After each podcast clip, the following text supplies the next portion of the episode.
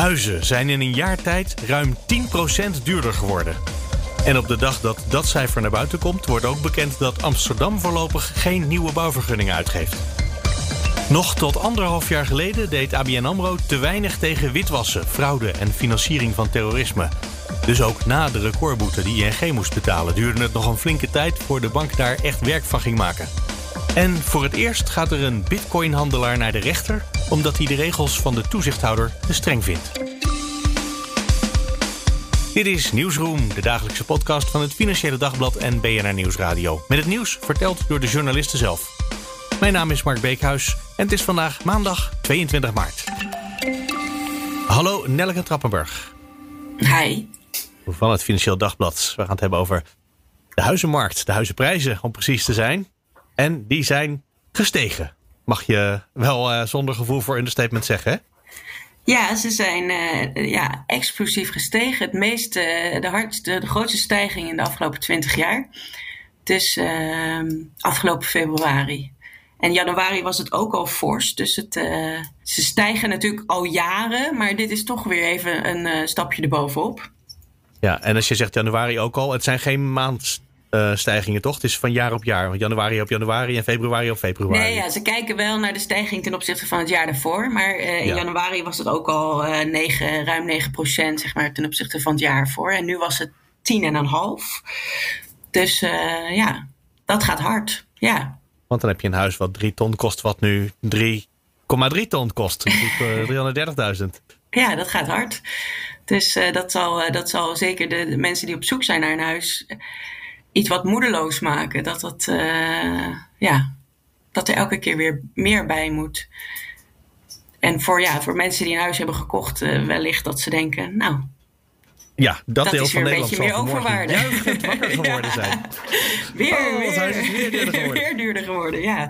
Ja, Dus, maar je eh, weet ook dat als je gaat verhuizen hierna, eh, dat je dat volgende huis toch ook weer voor meer moet kopen. Dus het is voor een deel is het ook fantasie dat het eh, meer waard is. Ja, voor, uh, ja, Tenzij je hier altijd wil blijven wonen, waar je nu zit. ja. Dus uh, als je naar iets groters wil, dan zou je toch, ja, dan kom, loop je tegen hetzelfde aan dat dat huis natuurlijk ook weer veel duurder is geworden. Dus uh, ja.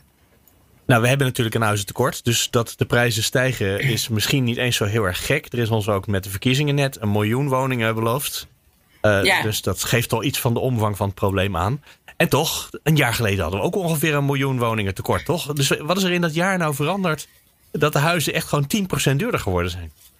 Ja, het blijft toch elke. Ja, het woningtekort, uh, dat wordt natuurlijk de, de, als grote drijver. Uh, de lage rente. Daardoor kunnen mensen natuurlijk ook meer uitgeven aan een huis.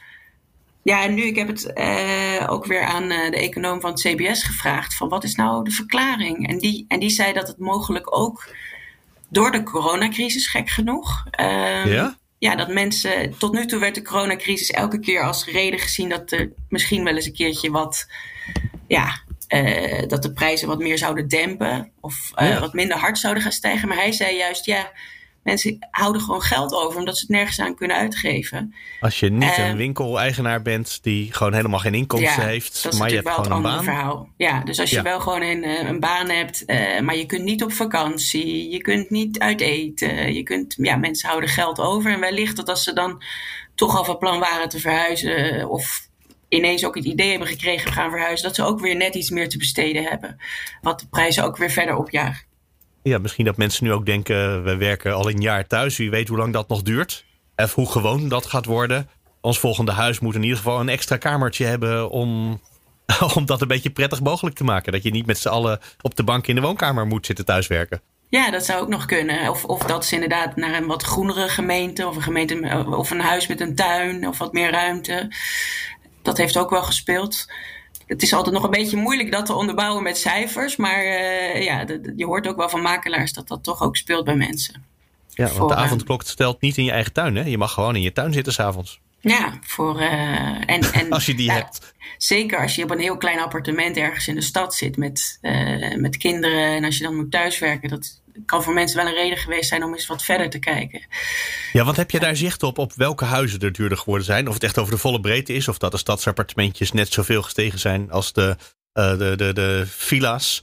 dat was op basis van deze CBS-cijfers niet te zien. Nog niet? Voor, uh, nee. nee. voor, uh, maar dan kan me wel voorstellen dat de kleinste appartementjes misschien juist iets in prijs gezakt zijn. Maar dat dat meer dan gecompenseerd wordt door de, de, de kleine eensgezinswoningen tot en met veel groter. Ja, ik weet het niet. Ik denk dat het, uh, dat het in de steden ook nog steeds wel hard gaat hoor. Dus ik denk dat er ook nog steeds wel een is op kleine appartementen. Voor, uh, ja, er is gewoon een tekort. Dus, Worden er ook, als er tekort aan huizen is, minder huizen verkocht, minder huizen aangeboden? Ja, dat aanbod dat daalt echt, echt al jaren. Maar dat daalt echt. Ja, er komt gewoon steeds minder op de markt. Dus dat is, ook, dat is eigenlijk ook raar, want je zou denken, nou, die huizen stijgen, de huizenprijzen stijgen.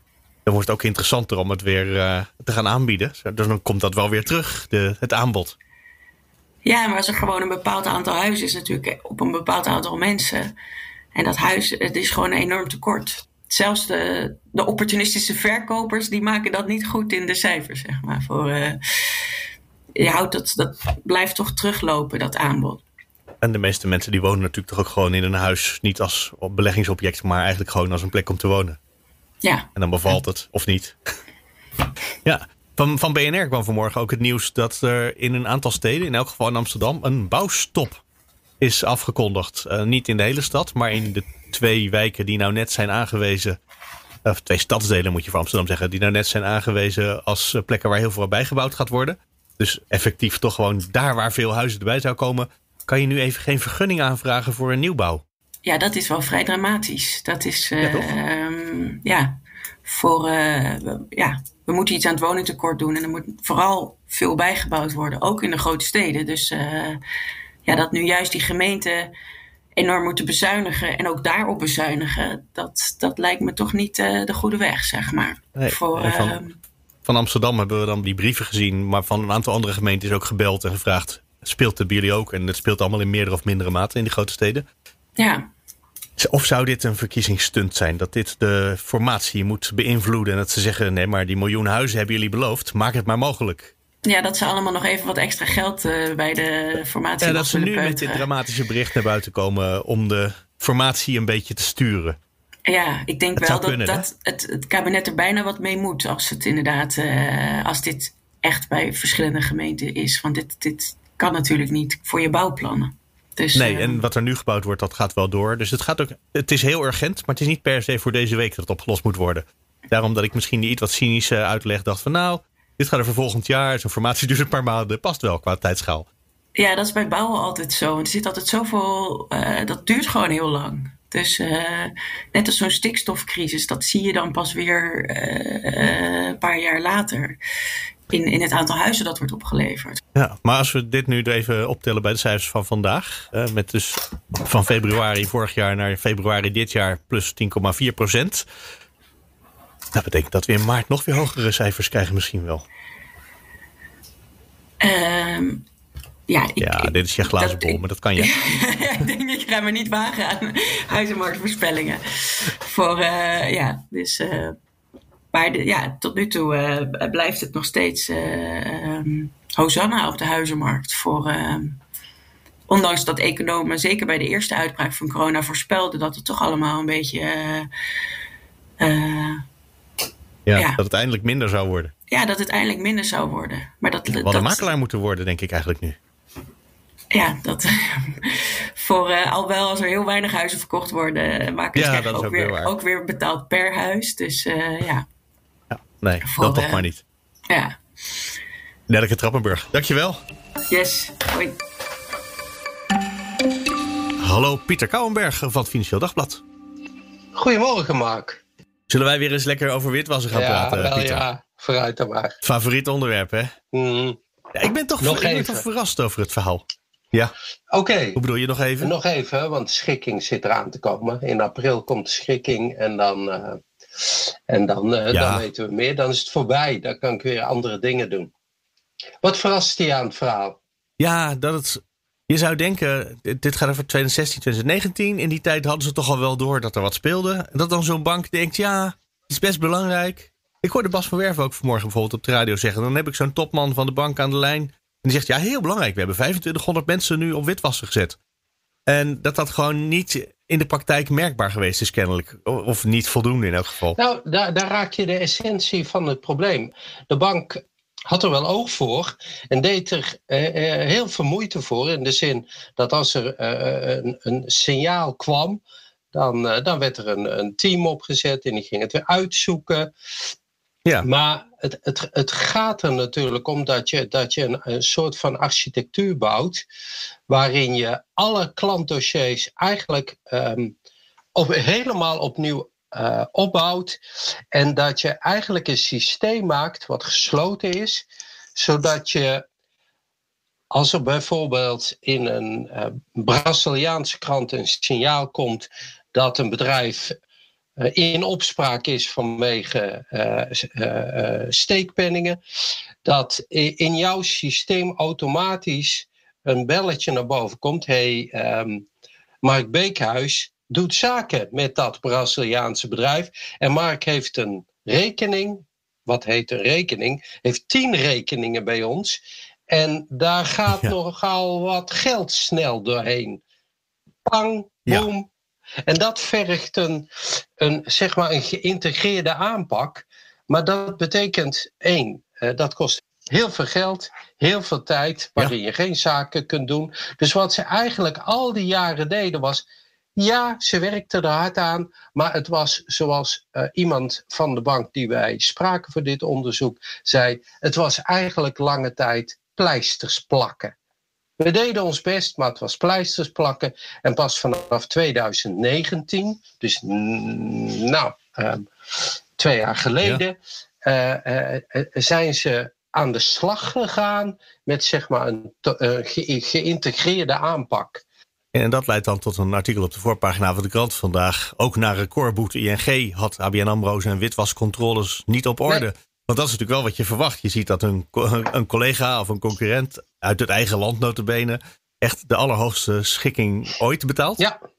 Dan ga je toch als eh, bankdirecteur nadenken, lopen wij dit risico ook? Nee. Maar toen hebben ze, nou, dit speelt in 2014 hè, en dan 2016 tot 2019 hadden ze het nog steeds niet nee, goed op orde. Nee, nou, dat, uh, um, um, je moet je, je, moet je voorstellen, uh, die grote banken, ING, ABN AMRO, uh, Rabo, die hebben eigenlijk na de kredietcrisis een hele hoop problemen op hun uh, bordje. Eén, de digitalisering.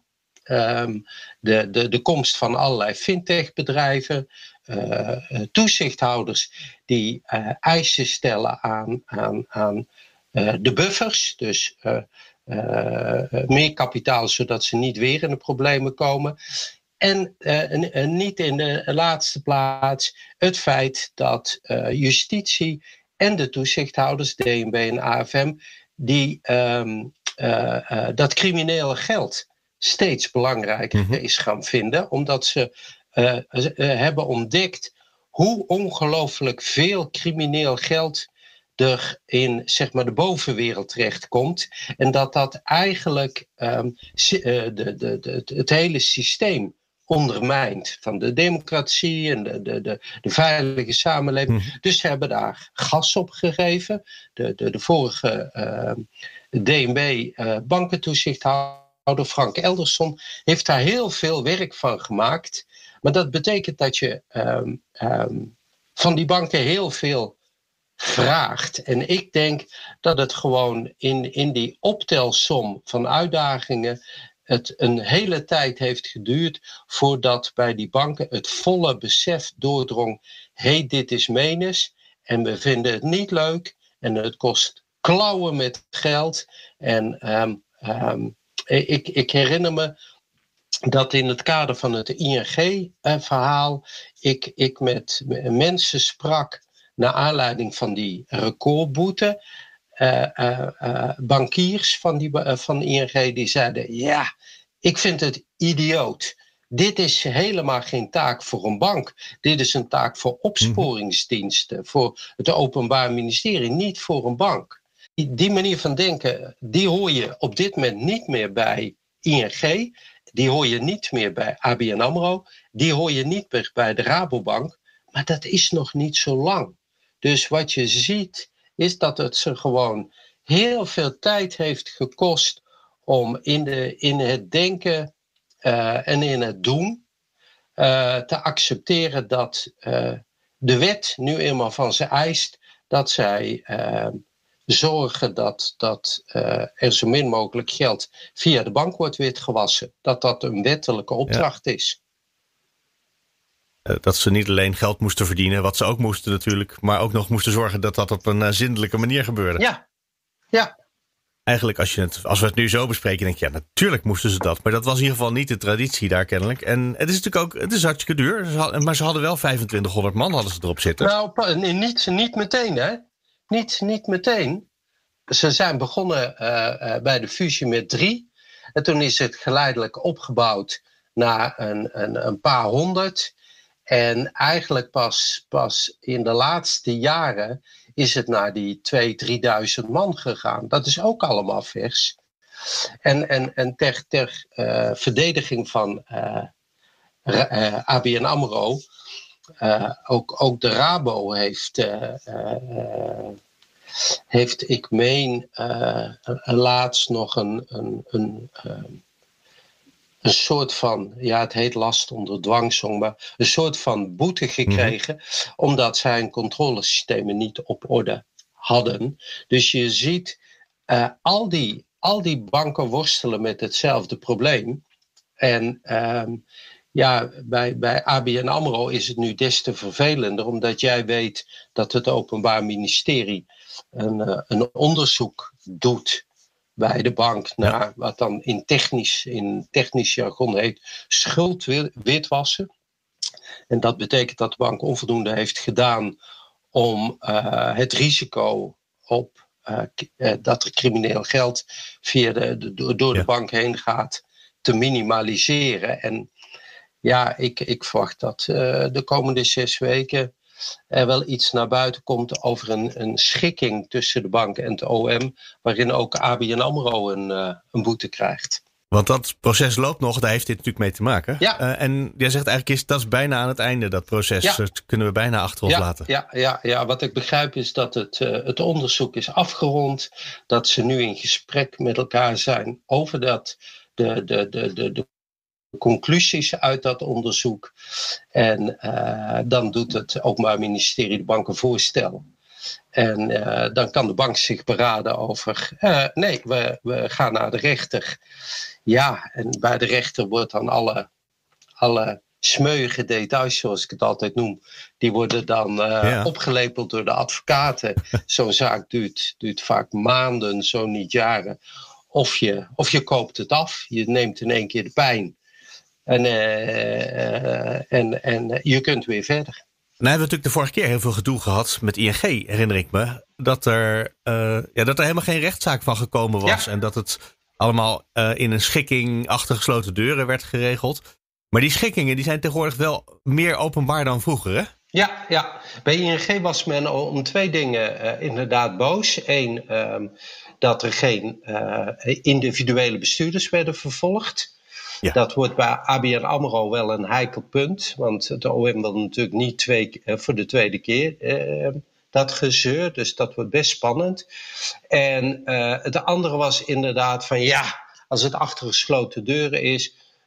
dan weten we eigenlijk nog niks. Um, het Openbaar Ministerie heeft dat bij ING opgelost... door een vrij uitgebreid feiten uh, verslag te doen van, uh, van meer dan 100 pagina's. Dus je, je kunt behoorlijk lezen wat ze allemaal gedaan hebben en gevonden. Ja. Um, en dat gaat bij ABN AMRO ook gebeuren. Dat zal uh, minstens zo dik zijn, dat rapport, als bij ING. je moet er even voor gaan zitten, maar het is meestal best rijk aan details. Je hoeft er niet voor naar de rechtbank deze gevallen. Je kan gewoon de papieren downloaden en lezen. Precies. Ik stel me zo maar voor dat daar binnenkort een weekend van jou aan opgaat, uh, Pieter.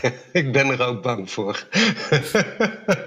maar ik vind dat niet erg hoor. Ik lees dat ze dingen graag. Gek genoeg. Uh, dat is goed, die specialisatie. dat jij dat doet en wij niet. Pieter Kouwenberg, dankjewel. Heb het goed, Mark. Dag. Hallo, Rutger Bedlem van het Financieel Dagblad. Hallo, Mark. We gaan het hebben over cryptovaluta, bitcoins, uh, om het precies te... Of eigenlijk de handelaar in bitcoins, om het nog ietsje specifieker te maken. Klopt. Die is, een handelaar, eentje specifiek, is boos op de Nederlandse bank.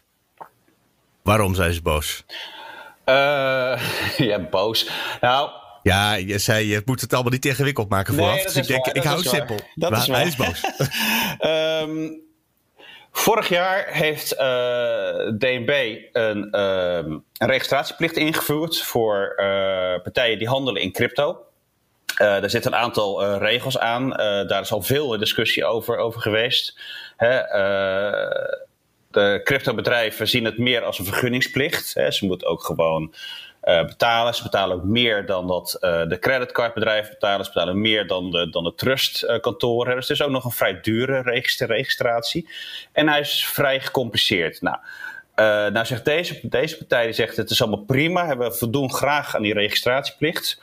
Ehm, we willen ook goed onderzoek doen uh, naar het witwassen en, en de fraudebestrijding, et cetera.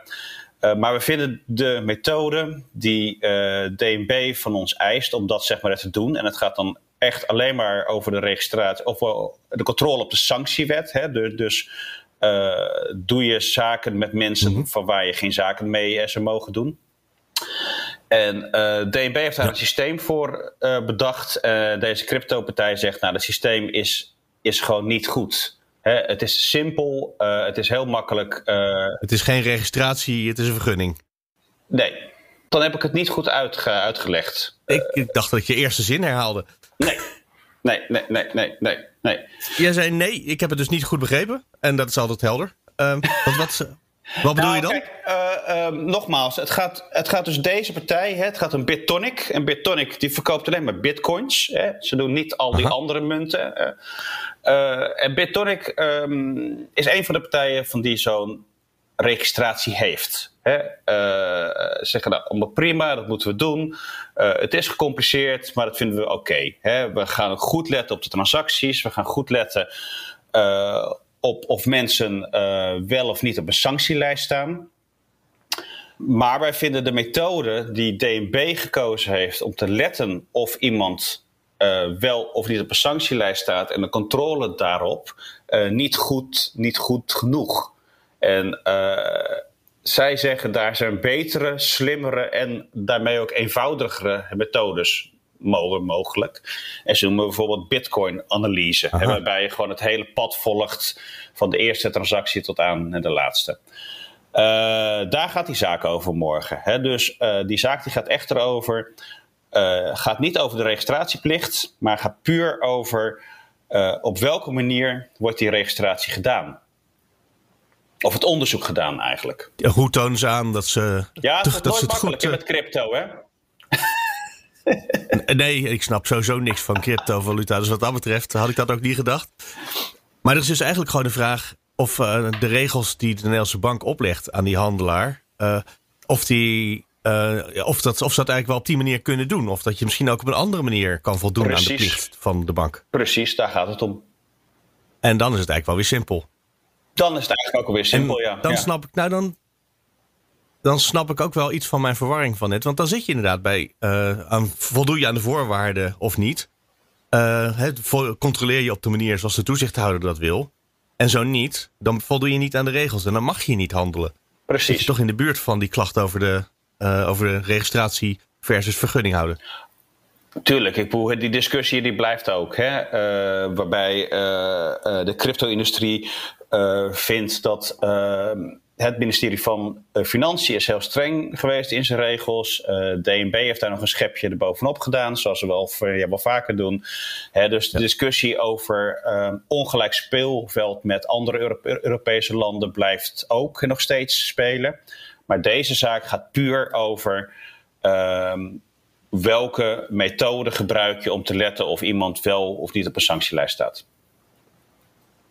Ja. En kan jij iets inschatten over of het redelijk is wat de Nederlandse bank eist van zo'n handelaar? Of valt daar geen zinnig woord over te zeggen? Nou, uh, ik ben bang. Niet wat de rechter ermee gaat doen hoor, maar hoe nee, jij het inschat. Ja, nee, ik ben bang dat dat het laatste wordt. Ja, want het is natuurlijk uh, uh, en het is zulke uh, hoogtechnische handel. Um, ik ben verre, verre van zeg maar, een expert, dat durf, dat durf ik ook wel toe te, toe te geven. Mm -hmm. Hè, dus ik heb beide, beide, beide partijen gesproken natuurlijk. DNB wil niet zoveel zeggen, omdat die zaak nog echt onder de, onder de rechter is.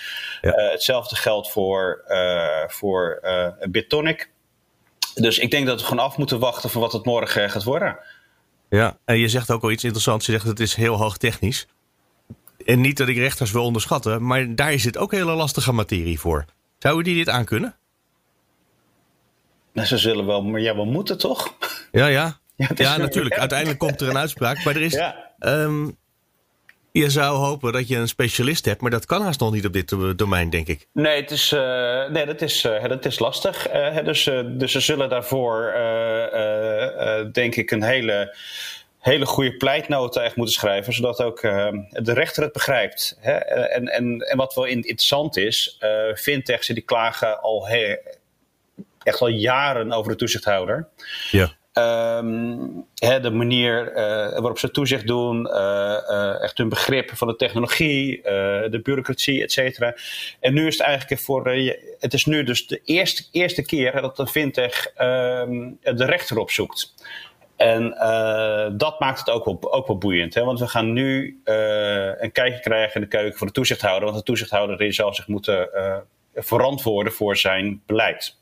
Ja, en, dus we moeten uitleggen waarom ze het zo willen en waarom dat wat die cryptobedrijven zeggen niet goed genoeg is, volgens hen. Ja. Ja, en wat het leuke is, morgen is de zaak te volgen via de stream. Dus uh, we zijn niet welkom in de rechtszaal, omdat het daar namelijk al, al te druk is. Maar volgens mij kan iedereen van die dat wil gewoon inbellen op een bepaalde link. En dan kan je meekijken in de rechtszaak. Oh, ik stel mij voor, want uh, cryptocurrency, dat is helemaal hip in Nederland de afgelopen paar jaar. Er zullen vast heel veel mensen tijdens het thuiswerken ergens in een hoekje van het scherm dan die eh, rechtszaak hebben. Denk je niet? Ja, dat denk ik ook. Jij gaat natuurlijk ook eh, de hele dag kijken en dan uh, s'avonds verslagje op de website, volgende dag in de krant? Waarschijnlijk wel. Het ligt eraan of het spannend wordt. dat hoop je natuurlijk. Ja. Als de rechter meteen in de eerste vijf minuten gevraagd wordt, wat ook wel eens gebeurt, dan valt er niet zoveel te schrijven. het is snel klaar. Ja, behalve dat. het komt voor. Rutger, dankjewel.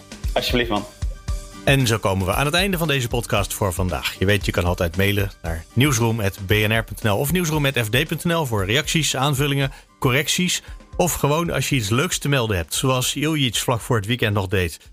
Hij reageerde op de aflevering van donderdag over de Mall of the Netherlands, het grote winkelcentrum in Leidsendam. En ik vroeg me af in het gesprek wat ik met Lisa van der Velde daarover had, of het nou wel op zo'n handige plek ligt. En trouwe luisteraar Iljic, die beeld. Je komt er zo met tram 6 of tram 2 en 19. Nou, dat is nuttige informatie natuurlijk. Maar wat ik eigenlijk nog het leukste vind aan het mailtje van Iljic... is dat hij de aflevering, die podcast over de Mall of the Netherlands... luisterde terwijl hij in dat winkelcentrum was. Ik vind dat leuk, mensen die zo'n podcast helemaal in de goede context zitten te luisteren. Dus als je de aflevering van vandaag hebt geluisterd terwijl je aan het handelen was in Bitcoin, of terwijl je in een filiaal van ABN Ambro zat te wachten, of misschien terwijl je bij de makelaar was, wat zeg ik? Misschien zat je wel in een huis. Laat van je horen op nieuwsroom.bnr.nl of nieuwsroom.fd.nl. Dan zijn we er morgen weer. Graag tot dan.